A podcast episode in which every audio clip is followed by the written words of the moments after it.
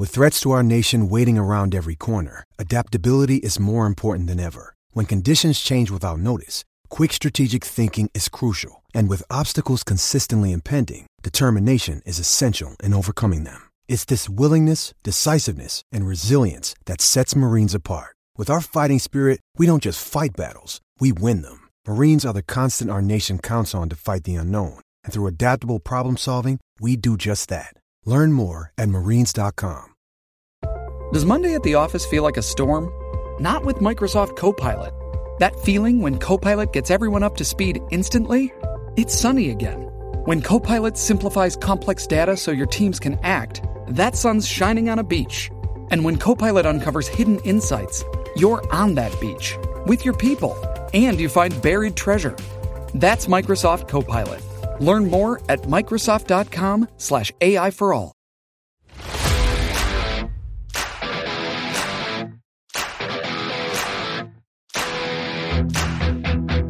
Hello and welcome to PFF Fantasy Football Podcast. I'm your host, Ian Hartitz, and today we have our weekly DFS edition of the podcast. Going to be breaking down everything on the DraftKings main slate. Cash games, which are head-to-heads or 50-50 type formats, and tournaments where we're trying to take down hundreds of thousands of people. Go try to win you that money. So, you know, when we're talking about these guys, we still like them in season long to an extent, but just keep in mind, we're looking at salaries, value based on that. And this is specific to the DraftKings main slate, which starts at 1 p.m. and ends after the 4 p.m. games are over. So, so no night game discussion here. Uh, please feel free to check out our injury pod, which will be out Friday night, Saturday morning uh, for updates there. And then also we have myself and Dwain McFarland's game by game breakdown looking ahead to week eight that was released on Wednesday. And finally, had a great conversation with the Athletic's Jake Ciely about some bigger overall topics that you can find as the Thursday edition of this podcast. So, with that in mind, and that said, let's welcome on the guy that's always here, PFF Zone, Andrew Erickson, the prop prophet, the guy can't miss lately.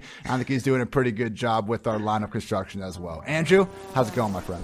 It's going good, man. It's going good. The the props are uh, profitable. Uh, you like you like you love to absolutely see that. And I actually had a, a PFF subscriber uh, DM me this past week with his DFS lineup, and he scored 202 points on DraftKings and I know that he said he looked at my DFS DFS cheat sheet that I write every week, and he looked at or he listened to the podcast. So you know, I, I can't even build a lineup this good. So I'm glad that these other people are taking in our information that we're going with and constructing the right lineups to, to win money. So that was really great to see. I had a nice uh, week. So I understand that everyone's lineup is like a play or two away from really busting. But my hand of Godwin, when he reached out for that last touchdown, if we had an extra six inches, Andrew, I might just be like unemployed right now, just, you know, out in Cabo somewhere. But alas, here we are, ready to talk some week eight. So as always, we're going to go through kind of our cash game construction first. And again, we are just trying to get the highest floor possible. Don't care about ownership in this discussion. So, Andrew, you know, I. I don't want to say I fully doubted it last week. I think you kind of got me around on it, but here we are. You know, death, taxes, Jalen Hurts is our cash game QB. You know, who cares if 40% of his production is coming in the fourth quarter? It works out. And maybe, just maybe this week against the Lions, we could actually see, like, I don't know, 60 minutes of goodness instead of 15. Yeah, man. If it, it's not broke, don't fix it. It's Jalen Hurts and cash every single week. It's it's worked up. It, it's worked every single week that we've played him, and every time he's on the main slate, I win money, and every time he's not, I don't win nearly as much money. So yeah, I'm going to continue to play Jalen Hurts and cash until he gives me a reason not to. You know, the rushing equity is there, over 50 rushing yards per game for Jalen Hurts. He's been a top 12 quarterback every single week he's ever started an NFL game and played the full game. So it's just, and you have the Lions. Like, what matchup could you possibly ask for that's better? You know, per PFF strength of schedule tool, it's the best matchup. Now, the Lions aren't necessarily giving up the most fantasy points to quarterbacks, but it's because of the way that they're kind of distributing their fantasy points allowed. But from an efficiency standpoint, like they're like the least efficient defense. So yards per attempt, quarterback rating, all rank in the bottom three to opposing passers. So you know this could be a, a ceiling spot for Jalen Hurts. Again, you know, he's been kind of inconsistent with some of these tougher defenses that he played, but back in week one, he played a really bad Falcons defense, and he looked really good in that game. So it's been more up and down since then, but this is probably one of the softer matchups he's ever going to have, and this game could actually be a little bit more back and forth and not all garbage time hurts. So I think that you just kind of put him in your cash lineup and you check one box off and you move on. Very easy to stack to. You don't necessarily have to because of how much of Jalen Hurts' just domination comes on the ground. But we got Dallas Goedert at just 4.7K. His usage without Ertz was exactly what we were hoping for. Also, DeVonta Smith, who hasn't quite been a world beater yet, but still we're seeing him pop as one of the top receivers in the league in terms of air yard share. He's sitting there at an affordable 5.5K. And hey, you can even get Kenny Gainwell, who, as we know, is going to catch plenty of passes all the way down at 5K. So I really do think it's Hurts without really really much of a question because you look at the QB pricing. We have Jameis at 6K, and then the only guy that's in the middle of the 6K sphere is Ryan Tannehill at 6.6. Obviously, he has the risk of any game turning into the Derrick Henry show, so we don't feel good about him in cash. Then we got Burrow Brady and excuse me, Burrow, Stafford, and Josh Allen just as massive favorites, where they might not need to keep their foot on the gas against uh, you know their respective opponents. Then we got Tom Brady against the Saints defense that made him look awfully mortal. The only three times they faced, at least when he's been in a Buccaneers uniform. Finally, Justin Herbert against the Patriots, which gave him his worst game from last season. I'm not out on those guys as you know GPP quarterbacks by any stretch of the imagination, but I think Hurts' his price tag, his matchup, what we know already which is he's a fantasy god, makes him the easy cash game quarterback of week eight.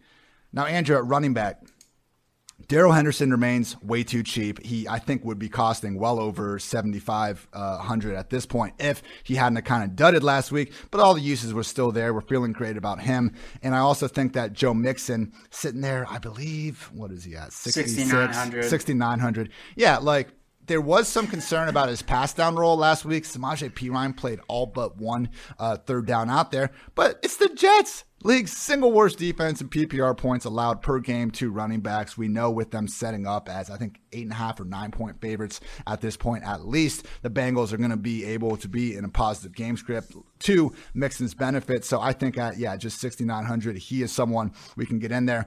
After that, it's interesting, Andrew. You know, I kind of have Henderson, Hurts, and Mixon as like my locks at this point. From there, yes, we can go up to Najee, particularly if we want to save some um, at tight end, which we'll talk about in a little bit. But I also really just think we don't have to go up above 7K this week at running back because your guy, Juice, Khalil Herbert, is all the way down there at 5.4K at home against the 49ers defense that is good, but we got three defensive linemen expecting to be out again in uh, Kinlaw, Dee Ford, and there's another guy whose name escapes my mind at this point.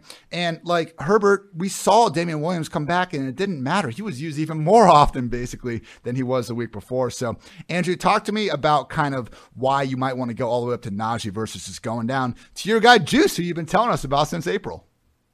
Yeah, I mean, you, you, make a compelling argument, especially with with my guy Juice. I think that he's in a really good spot this week. And I was actually when I was doing the rankings for those kind of like RB twos, it was like Herbert, Mitchell, and Hubbard were all kind of like back to back to back, and I was like, they're all kind of like in pretty similar situations. They're all kind of like the lead backs, and, and it's all it's weird because they're all day three rookie running backs. It's just and they're all starting running backs in the NFL right now. It's so it's it's absolutely wild. And I actually ended up putting Herbert ahead of both those guys after I kind of just did a little bit more research because he's just he's getting the work and he's probably been the best running back out of the, out of the three. Like Hubbard has gotten the, the touches, but yeah. he has not been nearly as efficient. Where Herbert has been delivering despite whatever opponent they're playing. So I think that if you are paying down, yeah, at 5400, that makes sense. Uh, with Najee, it's just it's just the the safety of how often he's using that offense. Like he just his expected fantasy points per game are it's like off the charts. Like he has more expected fantasy points per game than Derrick anyone, Henry. Than anyone. Like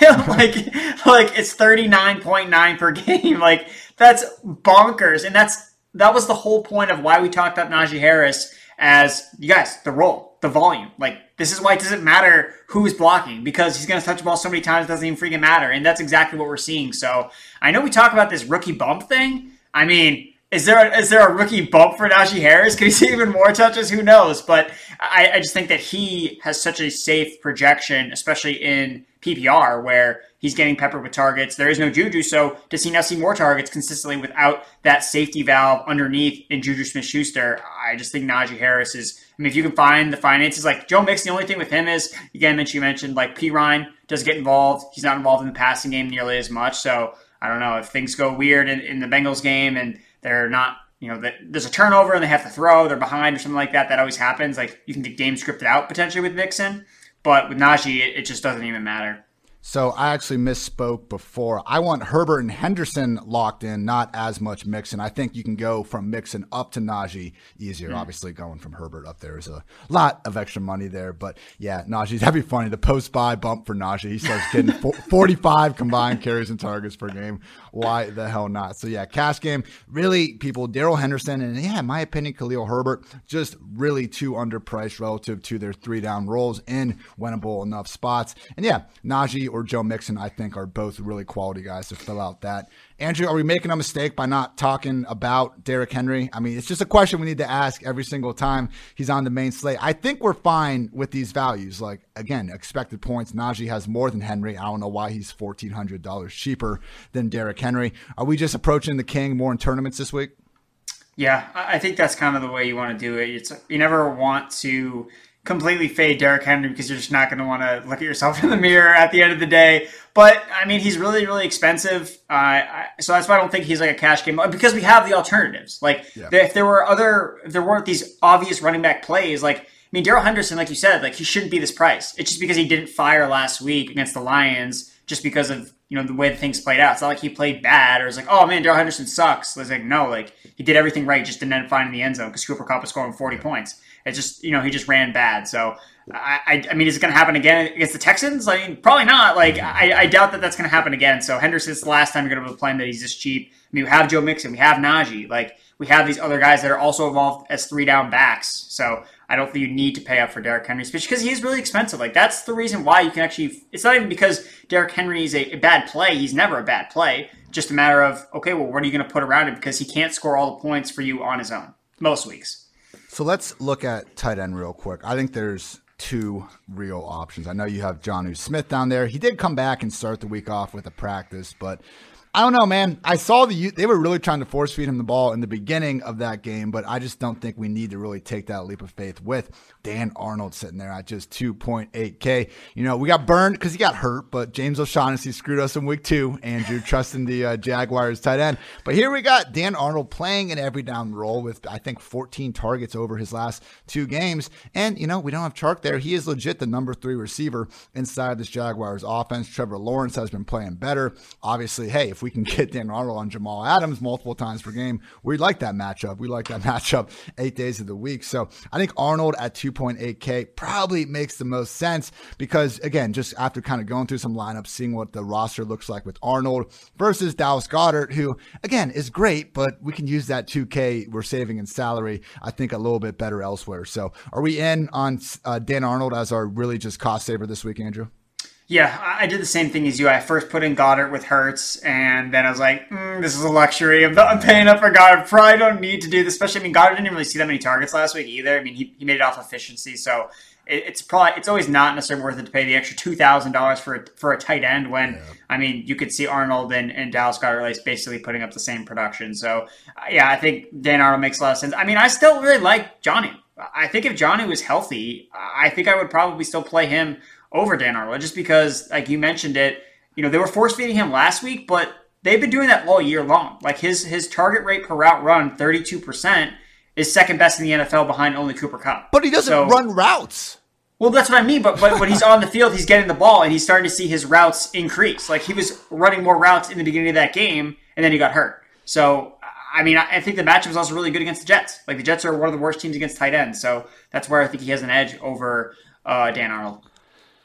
I hear you, man. I just wonder if we're looking a little bit too much into a 17 snap sample from last week. He had a combined four targets the two previous. Well, weeks. no, but even like, but even before, like in the in the prior games before that, he That's had a really high saying. target rate. But he had a high target rate because he ran like 18 total routes. I mean, at some point we need the volume. I mean, I understand that we can have like that's why all the Eagles run like the Miles Sanders thing, which I'm not going to sit here and say that I expected Sanders to get hurt last week, but when you looked at his rush attempts, it's like okay, when you look at the percentages, it's all great, but when the percentage is out of 10 total attempts, I don't care if he's at 90%. Give me the guy that's at 60%, but there's 25 attempts involved. So it, he's 2.8k. He's a punt at tight end. I see what you're saying, but I, I just think Dan Arnold is the one that like objectively, if we just had to go raw projected points, Arnold should be projected for more than Jonnu. Probably, yeah. So it's an option. Dan Arnold, Jonnu Smith, whatever you people want to do, you can make your own opinion. It's 2.8K. It's not changing the rest of the lineup. So, with that in mind, uh, defense for saving money with the Washington football team. I think they are the clear uh, play in cash. 2,100. Like, people, they just. Look at the quarterbacks they've played this year. That's kind of been the major issue for them. They've had to face Packers, Kansas City, the Saints, and the Falcons in the last four weeks, and they've still scored seven, eight, five, and six fantasy points in those games. So number three, I believe, in pressure right now. And look, they're bad. They're obviously not the world beaters we thought they were to start the year. But when you look a little bit in the advanced stats, we got the Washington football team, the second best defense in contested target rate, 28th in passing touchdown rate allowed. So I think now that they're facing a banged up version of Teddy Bridgewater, this is where we could see them, you know, maybe get a little bit of that that good old regression and make them, again, not a world beater, but at least an average defense. And when they're the second cheapest unit on the slate, yeah, I'll take them anytime. So, with that in mind, again, I think this is the pretty much good core. Oh, and also, now in the wide receiver. Andrew, we both had him down. Chris Godwin, I think, at 6,400 just makes all the sense in the world. Fully expecting Marshon Lattimore to be tracking Mike Evans all over the field. Sounds like Antonio Brown, even if he's not going on IR, is still a week away or two from returning. And like, look, I don't think wide receiver, cornerback, individual matchups are the biggest things to hang your hat on, usually more of a tiebreaker. But you look at what Lattimore has done to Mike Evans. I mean, in the playoffs last year, one catch catch, three yards, one touchdown in week one. One catch, two yards, one touchdown. He had 64 scoreless yards another time. He got goose egg the previous matchup before that. So I just think Lattimore, who to his credit this year, he really shut down Davante Adams. He shut down Terry McLaurin, and he was an offensive pass interference call away from shutting down DK Metcalf. So Evans is capable of winning any matchup. He did against Lattimore in that week one a few years ago when uh, Fitzpatrick was under center. So it's not a guarantee, but either, even if Evans wins, like that doesn't mean Godwin can't win in the same uh, game. So I just think Godwin at 6,400 makes a lot of sense. So that's basically the core that I think people should definitely be rolling with. That's Jalen Hurts at QB, Darrell Henderson, Khalil Herbert at running back, Chris Godwin as one of your receivers, Dan Arnold at tight end, the Washington football team on defense. After this, Andrew, I think is where it gets interesting because we got some 5K wide receivers that I think make a lot of sense. How about you talk to the people about Michael Pittman and Tee Higgins? Yeah, I mean, I like. I think these guys are just both in really, really good spots this week. I mean, Michael Pittman has. I mean, he's the alpha in that offense, and I know that the one bad game he really had this year was when T.Y. Hilton came back against the Houston Texans. But I think that was really more the Texans rather than T.Y. Hilton like being fully back. We know the, the track record with T.Y. against. I mean, he literally. You look up the go to the Wikipedia page. T.Y. Hilton is the owner of, of the Houston Texans. So uh, he always finds a way to be productive against them. I'm just not, I mean, how confident are we that Hilton's even going to finish the entire game? Like, we don't know. So it was I mean, also Parris Campbell that game. So if only Ty returns, and he is, Campbell's done for the season. It looks like it's it's fine if Hilton's there. It's a great matchup again. Yeah, I mean Pittman has you know he's ranked third in terms of routes run per dropback rate this season, ninety five percent. Like he's on the field all the time. Like he's running routes like an alpha wide receiver, and that matters. Like it, it's pretty eye opening when you actually track the routes run. And I mean, it's a really good way to view like how the teams view the receivers. It's like if you're on the field all the time as the only receiver, then the team views you as the alpha wide receiver one. And it's kind of interesting looking at like the Bills receivers, for example. Like Diggs is not running the most routes on that team. So I just think it's kind of an interesting thing to look at. But I mean, the fact that Pittman was able to four catches, 105 yards, one touchdown, again in a friggin' monsoon like, dude, uh, against uh, the 49ers, like he's going to be able to ball out against the Titans, fifth most fantasy points allowed to wide receivers in the last four weeks. He's got 12 targets against them when they played in week in week three. So, and I'm pretty sure he balled up against them last year too. So, I think Pittman is just way too cheap where he is at 5,300. Also, uh, uh, real quick with Pittman because I remember I actually somewhat misspoke on the breakdown pod talking about him, where I didn't love the thought of really just prioritizing him in lineups, and I've come around on that because one of the listeners of the pod and always appreciate your feedback brought up just on a tweet like, "Hey, it's worth noting that last week, yeah, he only had." four official targets, but he drew what three defensive pass interferences and was far more involved uh, downfield than maybe just that box score would suggest. So it's a great point there, and this is a matchup where Carson Wentz probably will be have to throwing a little bit more than usual to keep up on the scoreboard. So all great points with Michael Pittman, and then Andrew Tee Higgins. Like this is just the natural, most natural bounce back spot of the freaking season. Yeah, it's it's the New York Jets who are the whipping boys of the NFL, and you know my Patriots. You know had a great game against the, the New York Jets last week, putting up fifty three points. The the Patriots aren't even a good team. Okay, like they've only beaten rookie quarterbacks so far this season. So uh, Davis Mills, Zach Wilson, and uh, Mike White, uh, who's not. I don't even know if he's a rookie. It really doesn't matter. But Tee Higgins, again, you saw depending on which what you're looking at for targets. Either saw 15 or 16 targets. I've seen both. Either way, it, it was a boatload of targets last week, and it was all a lot of high value variety targets. You know, two end zone targets, three targets, 20 plus yards, 100, 177 total air yards, and it was actually you know Joe Burrow. All the accurate targets he threw, Higgins caught. So, like, if you look at Higgins' PFF grade from last week, it was a top 12 grade. And it's kind of weird. So, like, well, he had like less than a 50% catch rate, but it's because he caught all of his catchable balls. And Burrow was just missing him constantly, whether it was in the end zone, whether it was downfield. And I mean, the fact of how great Burrow is playing right now, that's going to regress. Yeah. You know, Burrow is, has a top 10 uh, completion percentage this season, so I just don't think it's going to continue for them to not connect. I mean, Higgins has a 30% target share over the last three weeks. And, you know, the Jets, yes, they've not given up a lot of fantasy points to wide receivers, but that's not an indication of, of their talent in their secondary. Their, their PFF six worst coverage grade this season. They've just been giving up points to the running back. I mean, they're just, it's basically your weapon of choice when you face the Jets. And it's just been running backs for the most part. But I mean, we're going to see at least either Chase or Higgins have a big game against New York. You know, Joe Burrow has been one of the more efficient passers this year. That's really how he's been getting it done. It's not been on a lot of volume, it's been on efficiency. So Higgins has been getting the volume. And I feel so comfortable going back to him this week because it doesn't feel like I'm a I'm like chasing this this not talented air yards guy or some fringy player. Like I'm chasing a talented player that's getting a ton of opportunities that I think is going to cash in. Dude, he had a sick. He was like three feet out of bounds. It wasn't close to a, a real catch, but he went up with one hand and like OBJ to dude in the, the end zone on one of them. Like, yeah, it's. I'm with you there. So yeah, people. This is what I was saying. Like again, Hurts, Henderson, Herbert, Godwin. Dan Arnold of Washington. And from here, you have options because if you want to go Pittman and Higgins and save some money, you can get all the way up to Cooper Kupp or Derrick Henry in your flex spot to finish out your lineup. That's reasonable. Or you can go one of Pittman and Higgins, go up into the 6K range to fit, fill out your wide receiver spot with a Calvin Ridley, with a Diontae Johnson, with a Keenan Allen, whoever you want. I think they're all three in very good spots and are worthwhile cash game plays. You can get them and then go down to Najee Harris in your flex spot. So I think, again, Hurts, Henderson, Herbert, Godwin, Arnold, Washington. That's your core. And then feel free to go Pittman, Higgins, or go up in the 6K range. And that's going to allow you to go from either Najee or up to Henry or Cooper Kupp. Do you think that's a pretty pretty fair roster construction uh, strategy, Andrew? That's what we're trying to do here, right? We're, not, we're trying yeah. to we're trying to teach them how to fish. We're not just trying to give them the fish. Yeah, no, exactly. I mean, you because there are things that change. Like we're not going to be able to, you know, hold your hand necessarily on Sunday morning at eleven thirty when there's breaking news about X player being in. Like teaching you the skills is is part of the game.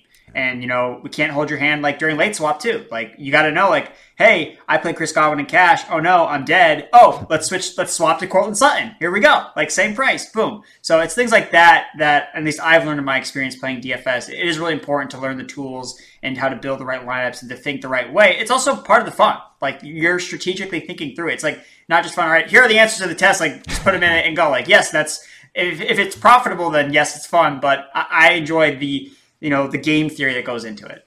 And remember, people, uh, I, Andrew will not be here tomorrow night. He's got his ninth, ninth a year anniversary with a girlfriend. Has a nice ring to it, Andrew. I don't know, just uh, just my two cents. But uh, Andrew's not going to be here, but I'll be back with uh, Dwain McFarland Friday night to go through all the injuries, and we, you know, it's we, we talk season long DFS, uh, just whatever on that pod. So we'll talk about potential pivots from there. But yeah, on Sunday morning, that's when you're going to want to make sure you get a big once over because you know things change in the NFL. We'll see uh, what happens between now and then. Before we move on to tournament plays, just want to take a quick break to pay some bills because right now, people, you can get 25% off any PFF subscription if you use code FANTASY. Andrew's DFS kit, Dwain's utilization report, my wide receiver cornerback breakdown, all that and every single piece of locked article content can be yours with the PFF subscription. You can get 25% off with code FANTASY. All the DFS tools you could want. We got a lineup builder, we got ownership reports, and again, so much more. Player prop tools, betting dashboards. I guarantee you, you will get your money's worth with this deal. Again, use code fantasy for 25% off any PFF subscription. Make you a smarter fantasy football player, smarter real life uh, football fan, and just a better person overall. So again, use code fantasy for 25% off any PFF subscription. And also, NFL fans hungry for a big win this week. DraftKings Sportsbook, an official sports betting partner of the NFL, has you covered. New customers can bet just $5 on any NFL team to win their game. And if they do, you win $200 in free bets. Winner, winner, chicken dinner. It's that simple. Yeah, just pick the Rams over the Texans this week. Doesn't have to be too hard, everyone. Download the DraftKings Sportsbook app.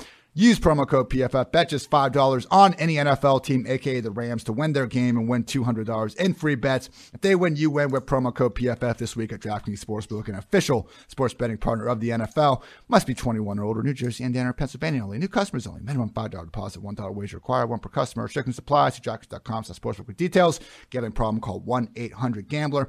And also, whether it's football success or financial savvy, the right questions help set the stage for winning strategies. Western and Southern is teaming up for PFF's very very own Chris Collinsworth to share insights that can help put you ahead on both your fantasy and financial scoreboards. Want to hear about Chris's old playing days or behind the scenes with Al on Sunday Night Football? How about a need to know for your financial future? Now you can ask about either or both, and every football or financial question you ask earns you a chance to win a cater party for February's big game. So check out the Chris Collinsworth podcast, which myself and Dwain McFarland appeared on Thursday. You can catch that as a part of PFF's podcast network and Western Southern's Instagram for answers to the best questions each week. Submit your questions at Western westernsouthern.com slash ask Chris. One more time, that is westernsouthern.com slash ask Chris. If you're watching on YouTube, check out the link in the description below. Remember, Western Southern, you can rest assured on game day. And finally, people, it's football season. You know what that means? It means we're going for two here with the sponsors of today's show, Manscaped. Blitzing through hairs has never been easier, and it's time for you to join the 2 million men worldwide who trust Manscaped by using code PFF at manscaped.com for 20% off and free shipping.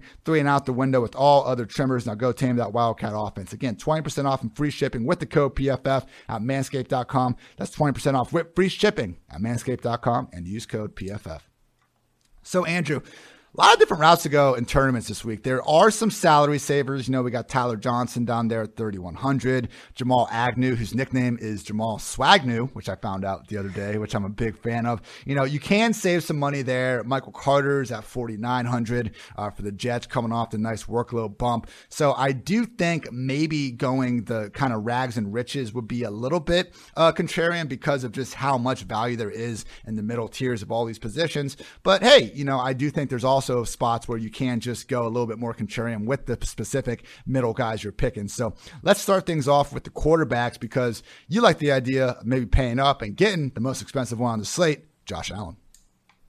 Yeah, I, I mean, he's the best quarterback in fantasy right now. I mean, after Patrick Mahomes kind of didn't play super great last week. You know, his fantasy points per game, you know, fell off a little bit and he fell outside the, the QB one and, and now it's Josh Allen. You know, Josh Allen has been by far the most productive quarterback when you look at expected fantasy points per game. Like he is well above every other player. It's by five points basically. So that's what I'm looking for. You're looking for those gaps, you know, because we can, you know, from the naked eye, you kind of bucket Josh Allen and, and the, the other elite quarterbacks kind of together. But when you actually look at the numbers, you're like, oh wow, like he's actually significantly way better, yeah. or he should be way better than those other guys. And I mean, what else could you ask for? The matchup is great. Miami's allowed the most passing yards over the last four weeks, 334 per game, and it's not like they've played like these the most elite offenses. They've played, you know, just kind of like average offenses, and they've just been reeling. They just have not been good on defense, despite the fact that you know, they have some talented cornerbacks. It just has not mattered. You know, it's just been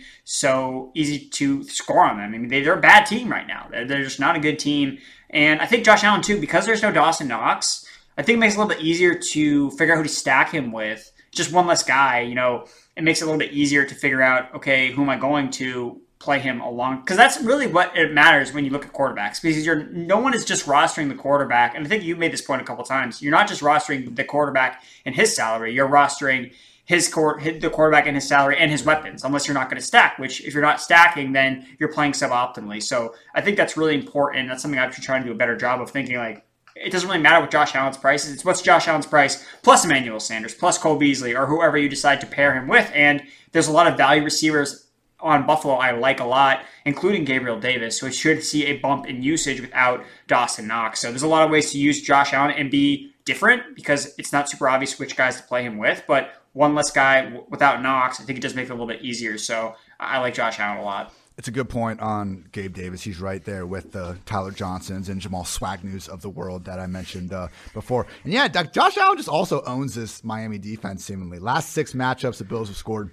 42, 31, 37, 31, 56 in that Week 17 massacre, and 35 points earlier this year. I know the defense has had some touchdowns in that stretch, but either way, people, Bills have been dominating uh, the Dolphins on the scoreboard as of late. I so again, I don't think you need to get off Hurts and Cash. The two cheapest quarterbacks that I do like this week, though, are Carson Wentz and Trevor Lawrence. And they got affordable stacking guys, as we talked about. You can go with Wentz and Michael Pittman, bring that back with A.J. Brown pretty easily, maybe even Julio Jones. We got to see how that hamstring's doing, as always. But I don't think that Julio's going to be quiet forever. Might not be a bad tournament play. And also with Trevor Lawrence, two of his three like truly good games of the year, like him grading out as a top 12, top 13 passer, did come uh, in two to three weeks before their bye. So you can get Lawrence with Marvin Jones, maybe Laviska Shenault, maybe get really crazy and go with Swagnew. Uh, hell, even bring it back with like DK Metcalf, who, yes, I know it sucks with Geno Smith under center, but as we saw, it just takes one or two targets for him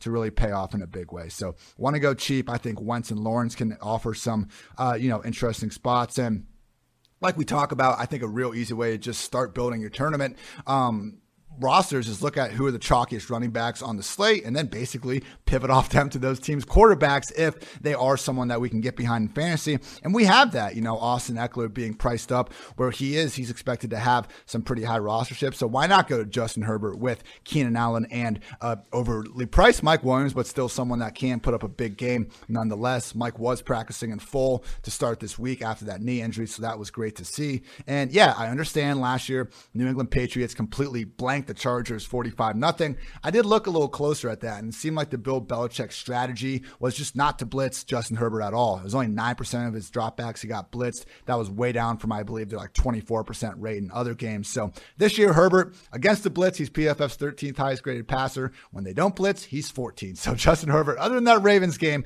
has been dominating just about everyone. And, you know, okay, I, I, know you're a Patriots fan, Andrew, so I'm apologizing for shitting on your squad. But okay, they shut down Zach Wilson and Mike White last week. Like, congrats. Do you want a freaking medal? Before that, Dak threw for the most yards anyone has against the Bill Belichick defense. And then Davis Mills went for 303 tutties the week before. So Herbert with well rested versions of Keenan and Mike Williams could be a real fun tournament stack. And then finally, with Derrick Henry at the top, why not go down to Ryan Tannehill and AJB? And like with Tannehill, man, it's just been more of a volume thing. Like last week, we talked about playing him, and yeah, like Henry got shut down. It was supposed to be the great Ryan Tannehill game, but they just beat the Chiefs by 24 points, so didn't quite work out there.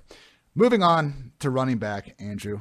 See, I'm not totally hating on the Patriots though, because I'm with you. Damien Harris, even though they're not favored this week, like if there is one team in the league that we can feel good about, like an early down grinder facing, it's this Chargers defense.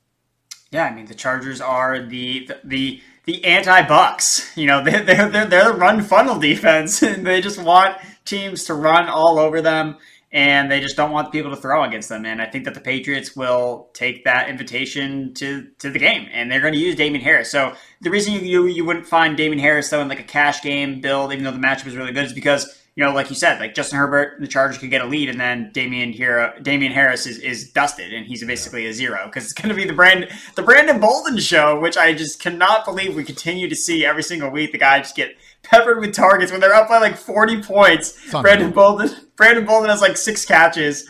Uh, it just does not make any sense and just blows my mind. And that's also another thing too. Like Belichick does stuff, sometimes does stuff with his backfield. Like you know, we all thought Rhamondre Stevenson could be like a sneaky play last week against the Jets. Oh, he's he's inactive. Oh, JJ Taylor two touchdowns. Like they just do a lot of weird stuff. So you can't really ever play Damien Harris in cash, but it makes a lot of sense here in this spot. The matchup is really really good against the Chargers. And we saw last week, Harris had a great game against the Jets, another bad run defense. So he's affordable at 6,100. And this is the spot you want to play him. I think it makes a lot of sense to play him in builds with with bringing back with some of these Chargers receivers. You think, okay, the Patriots playing with the lead. Maybe Damien Harris gets up, they're throwing. Okay, you want to stack him with Mike Williams or Keenan Allen. I think it's not, I, I don't know if I'd full game stack this because it doesn't, I don't know if I would do quarterback and Damien Harris just because I don't know how that game script would necessarily work out. But I like the skinny stack approach with Damien Harris. Yeah, and with Harris, like I, there's not really a more I think what do we always talk about with Belichick and like Josh McDaniels? How much they change their team per week, like to basically combat what the opponent is not good at. That's why when the Patriots fit, played the Saints, when they played the Buccaneers, these two teams that just load the box, and really, if you just look at like average depth of tackle and some of these uh, like yards before contact metrics, are almost in a tier of their own.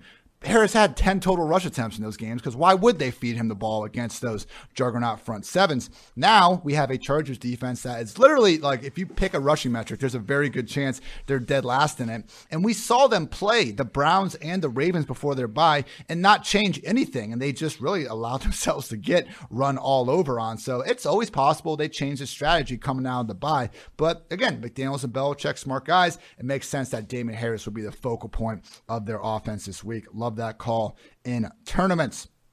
Some other guys we have there. Nick Chubb returning. Uh, Andrew, I thought that was a good guy for you to list. I mean, okay, D'Ernest was great. I think he'll have a role that's not, you know, he'll play more than 5% of the snaps. I'm not sure he's going to be like Kareem Hunt, there's a chance, though, that we just see Nick Chubb take the hell over. Back in 2019, when Kareem Hunt was suspended for those first eight games, you know, we had a different type of Browns team going on, different coach and all that, so not a given. But we saw legit like 99% snap rates during the stretch. Kareem Hunt last year without Nick Chubb was playing almost every single snap. So again, I do think D'Ernest will have a decent enough role, but Nick Chubb, like he doesn't even need 90% of the snaps to potentially hit a couple home runs. And obviously, with the Browns expected uh, to do their thing over the Steelers. I think they're three and a half point favorites or so right now. Chubb could have that good game script.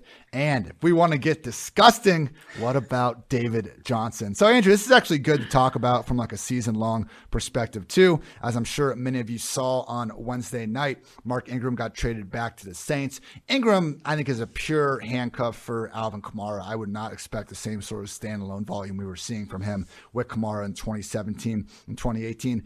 David Johnson's the interesting one, though. So, Andrew, this is the way I kind of looked at the situation.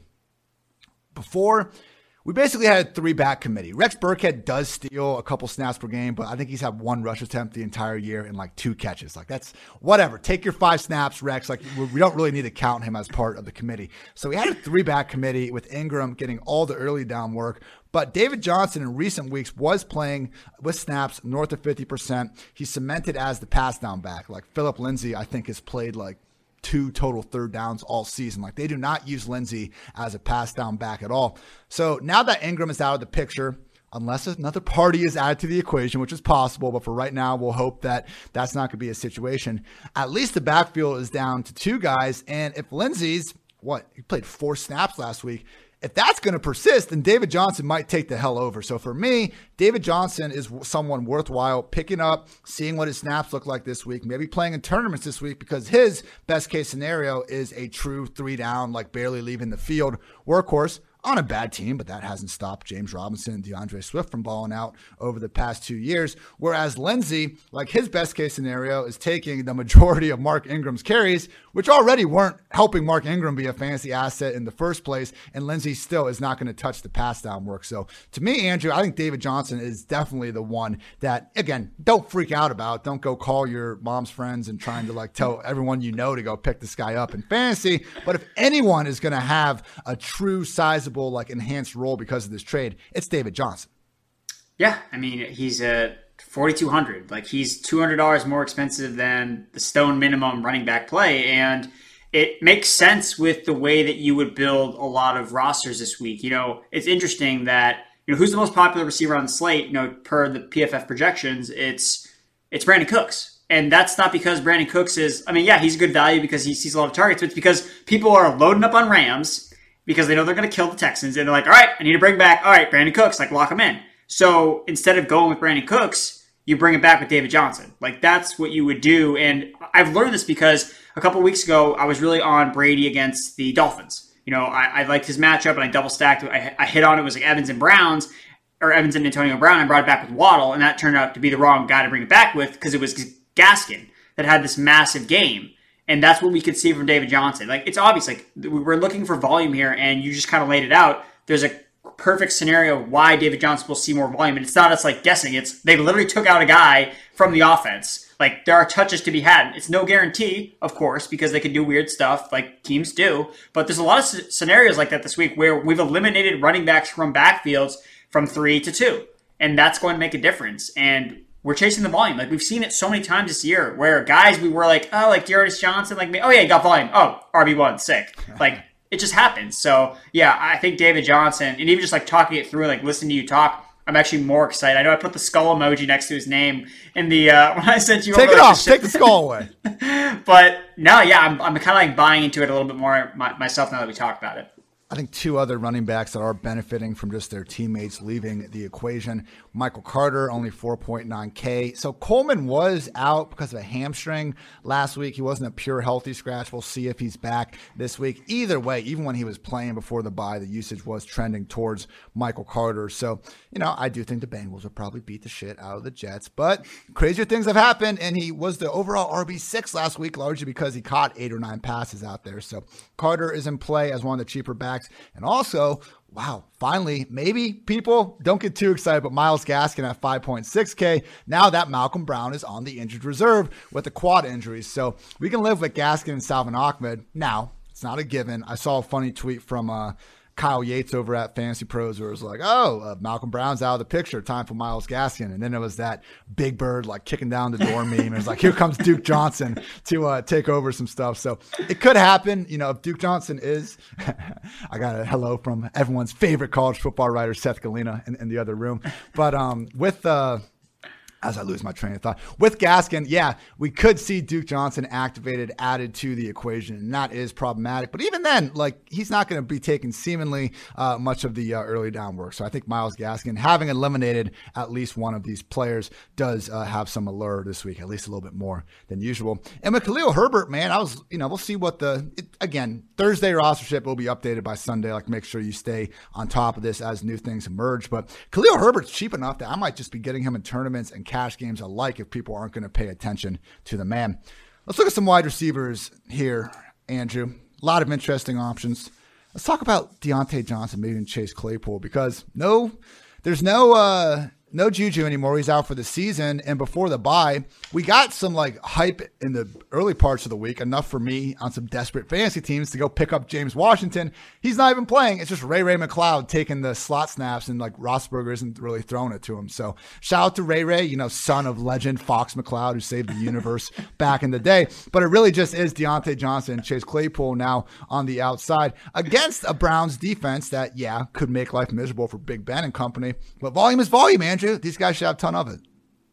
Yeah, you know, like looking in this tier, you know, the lower 7K, uh, upper price 6K range, I was trying to figure like Ridley, DJ Moore, Deebo Samuel, Diontae Johnson. I was trying to figure out like which of these guys are like the most. And Diontae kind of stood out to me, stood out to me as the most guy I kind of like, I was kind of gravitating myself to it just because like the targets are so concise with Ben Roethlisberger there again and target rate per route run. It's only Davante Adams Cooper Kupp that are higher than Diontae Johnson at the wide receiver position. Like he's seeing very, very close usage to those guys. And those guys are like 9K. Like they're so expensive. And I just don't think Diontae Johnson's like top of mind coming off the bye week. You know, Big Ben's his quarterback. But okay, like look at the other quarterbacks that, you know, Matt Ryan is good, but DJ Moore has Sam Darnold. Uh, okay. Uh, Deebo Samuel has Jimmy Garoppolo slash Trey Lance. Uh, uh okay, like and then Ben Roethlisberger. It's like okay, yeah, like they're all not great options. So I mean, Big Ben could like for this particular game for one week, could Big Ben be the better quarterback out of all those three? Probably, yeah. So I think Diontae just makes a ton of sense in the PPR scoring. That is DraftKings. I mean, the Browns have not been good against the wide receiver position, third most fantasy points allowed to receivers the last four weeks. I know they didn't give up a lot of points last week, but I think that had a lot to do with the wind um, for the Denver Broncos. It's not really able to push the ball downfield. I mean, Courtland Sutton got the ball. Like he was making plays against the Browns secondary. So I think Diontae's in a really good spot. I, I just don't think he's not he's not popular. Like and he just gets targets. So I'll just take it to the bank.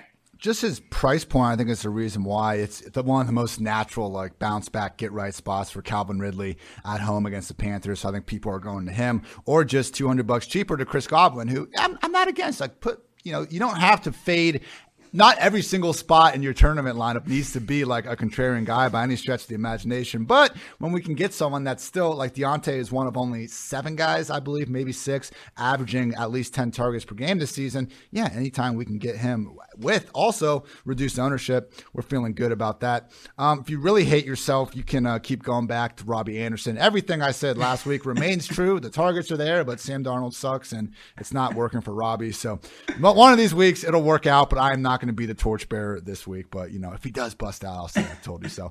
Um, Keenan Allen, just again, 6.5K against that Patriots secondary that got fleeced by Davis Mills and Dak Prescott. Uh, I do like the idea of, again, going just against Ekeler a little bit and really focusing more on those Chargers pass catchers and Herbert. And then finally, just some dumpster dives if you want to go under sub, if you want to go under 4K, Amon-Ra St. Brown, Van Jefferson, Jamal Swagnew, Gabriel Davis, no Dawson Knox, and Tyler Johnson. Anyone else you want to talk about here, Andrew? I do want to mention Quez Watkins. Oh. Uh, it's uh, he stood out to me the last couple weeks. I like mentioned him in the DFS cheat sheet because he's been getting a lot of high value targets. He's seen targets in the end zone. He's seen targets downfield, and everything's kind of like going in his favor. Like his route participation is going up. Like he actually tied Jalen Reagor in routes run last week. So I mean, he's been more productive than Reagor, like straight up. Like it has not been close between those two guys. Like who's been the better receiver for the Philadelphia Eagles this season? And you know, the one thing that Quez Watkins offers and brings to the table is explosiveness. Like he's top five in terms of yards per reception, yards after the catch per reception. And when we talk about this Lions defense, like that's what they give up. It's like these massive plays, like these huge big plays, you know, ranking, you know, highest explosive pass play rate allowed this season. So he continues to see and trend in the right direction. So he's 4K. So again, the price isn't even like super, it's not even like that great. Like it is not like super, super cheap but that's why nobody will play him because he's not really super super cheap. So I think Watkins makes a lot of sense. We like Hurts, we like the Eagles against the Lions. So Watkins, I think, is a guy that I would not be surprised if he puts up 20 fantasy points because he has a couple big plays, takes off a couple chunk plays there. So that's one guy I want to mention. And then I have to mention Jerry Jeudy.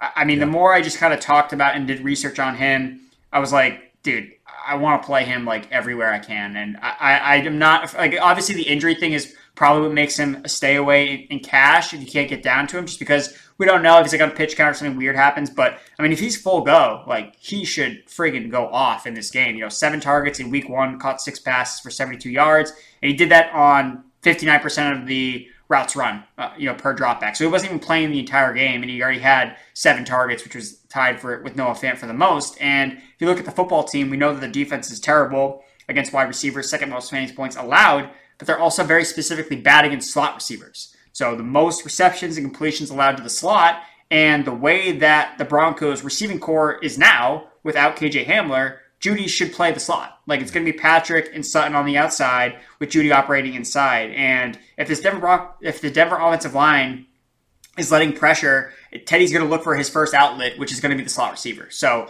I think Jerry Jeudy makes a ton. Of, I mean, he's he's under 5K. He's like 4.9, and just to get someone like that's that talented at that cheap of a price is, I mean, I can't pass up on it.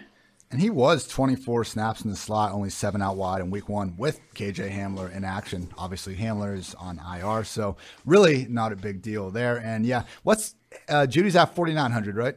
Yeah. Yeah, that's in cash. It's just so easy to go up to Pittman or Higgins. I don't think yeah. you need to worry about. But yeah, in tournaments, absolutely. Uh, real quick, we got a. Uh, we're getting some even more David Johnson hype going around the industry. Oh, Aaron, uh, Aaron, Wilson, who's you know a respected beat writer for the Texans, uh, wrote an article for Sports Talk 790.iheart.com, and his exact quote was: "The one in six Texans are now expected to feature David Johnson, their primary running back last season, yada yada yada. Again with Ingram gone, and increase the role of former Denver Broncos Pro Bowl runner Philip Lindsay. So we'll see. Again, it just matters how much that role increases because if Johnson, if he can just even get half of what Ingram is leaving behind." That'll put him in that flex upside RB3 conversation. It's just a matter of we can't have Lindsay just take all that. So it sounds like things are wheels up for David Johnson. Well, Andrew. I mean, he got he got 13 touches last week. So okay, like like worst case scenario, he gets 15 touches. If, if you're telling me I get a running back that gets 15 touches, more so that are coming as receptions at 4.2k, if I just tell you that blindly, you're going to be like,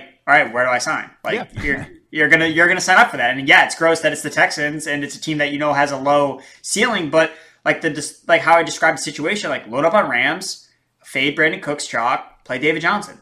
And like Tyrod at least gives them a chance not to Yeah. win, but to at least like not look like the worst offense ever invented. I mean, you look at they had the they had the great game against the Patriots where they lost 25-22. Other than that, they have scored 5 3 0 and 9 points since losing Tyrod Taylor. So Tyrod was like actually playing awesome in his first six quarters. Like you look at, I, I know it's a small sample size. He played the Jaguars and one half against the Browns, but truly, people like maybe just maybe we get Cooks and one other uh, viable fantasy option out of Houston.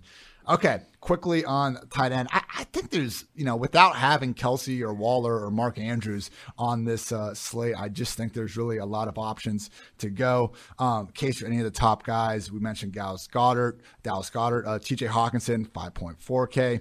Um, easy enough, bring back if you're trying to do the Bengals stack. Mike Gesicki is a 5K wide receiver. Like, it's just one of these things where I think pe- people almost, because I talk about this all the time, like, I'm not bitter that I missed out on him. It's annoying. I wish I was just right on every single call I made throughout the offseason and ever. But it's just like I went through today. I looked at every single starting tight end in the league. It's, it, this, it's not like this happens elsewhere, is my point. Only two tight ends have played more than 70% of their snaps in the slot or out wide. Kyle Pitts is at 73%, pretty close to the borderline. And there's Mike Gesicki at 94% snaps. Even our PFF guy, Brad, like was uh, quote tweeted me and was like, Gesicki should push for the wide receiver designation. Didn't help himself out though by going to tight end U over the summer. I hope that, you know, crushing some beers with Greg Olsen and Travis Kelce was worth it, Mike, because you're going to lose yourself money if you would just join my agency that turns tight ends into wide receivers. You know, this wouldn't be a problem. But it is what it is. You can get a 5K wide receiver that DraftKings is going to call a tight end. Uh, what other guys are you liking here, Andrew, in, as far as tournament tight ends go?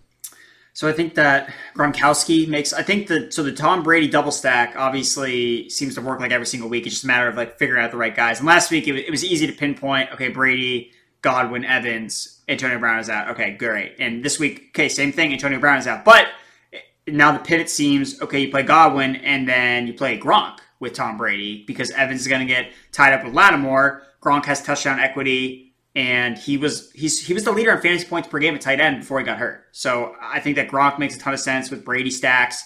And then probably my favorite tight end in the middle tier range is Higbee. Like mm-hmm. the dude has played 100% of the snaps the past two weeks. He's running a route on 96% of Matt Stafford's dropback. Like this is like the best usage you could you could possibly ask for for any tight end. And and to like wrap it up in a bow, he's playing the Texans, the, the worst defense against tight ends. So I- just think that this is like the Higbee three touchdown game. Like this is the spot where he just breaks the slate. Tyler Higbee, the final word. It's going to happen at some point. Might as well be this week. Again, we mentioned how cheap that Washington defense is. I think there is room for some fun running back defense stacks. Again, we would expect in the most ideal situation possible, running backs, you know, their team builds a lead, they dominate the other team's offense, and the running back gets to keep getting touches but positive game script late into the game. That's why the running back and defense stack is, you know, arguably one of the more important ones to focus on when uh, building some tournament rosters. So James Robinson and the Jaguars defense going up against Geno and company, you could imagine. Jonathan Taylor and the Colts going up against Tannehill and the Titans. Look, I, I think Henry and company will put up points, but again, Andrew, we just kind of want pressure. We do see times where Tannehill holds that ball a little bit longer than he should, and he starts kind of getting those five, six sack sack games. If the Jets could do it, I think the uh, Colts could do it. You know, maybe a couple times um, out of ten if you ran the simulation. Uh, Khalil Herbert and the Bears against Jimmy Garoppolo. You know, it's funny with Jimmy. Like he's one of the he is the third worst quarterback in both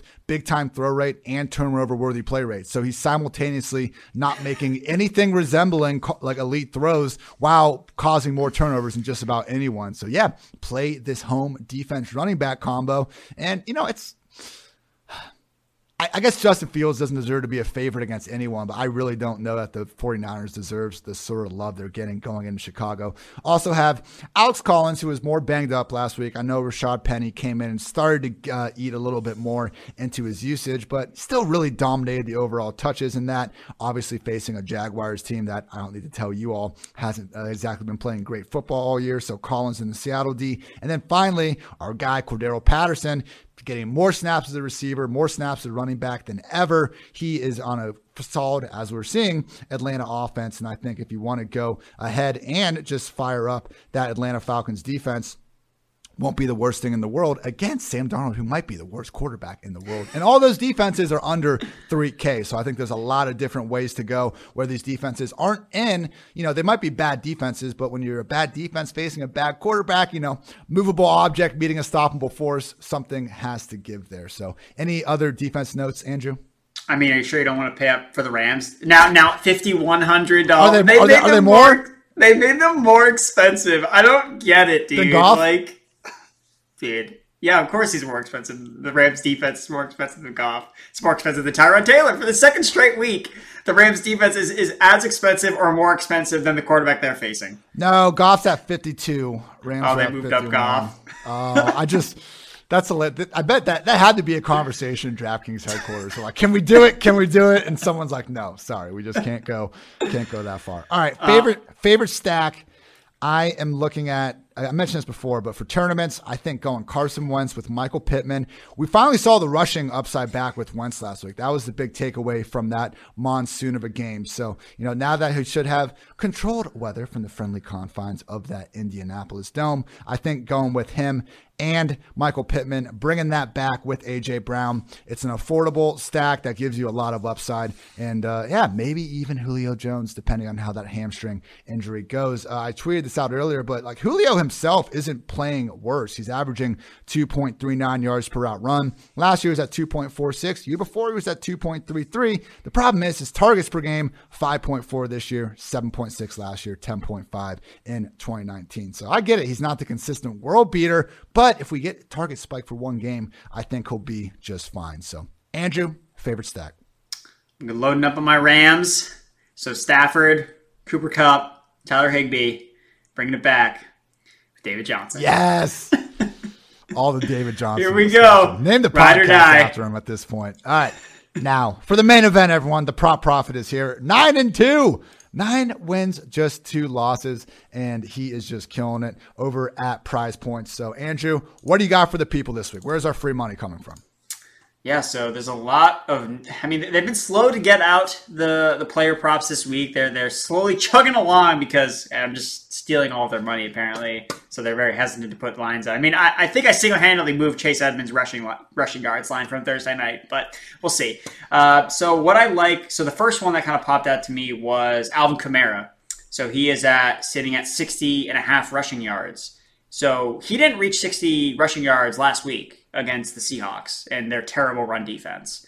And they just traded for Mark Ingram. It seems like it's a pretty clear indication that, hey, we want to pull back Alvin Kamara, like running in between the tackles, get him outside, throw him the ball, and use him that way. Like he's been used basically for his entire career. Because I think they figured out, like, giving this guy 20 carries a game is like not sustainable long term. Yeah. So Sean Payton says Mark Ingram's going to play.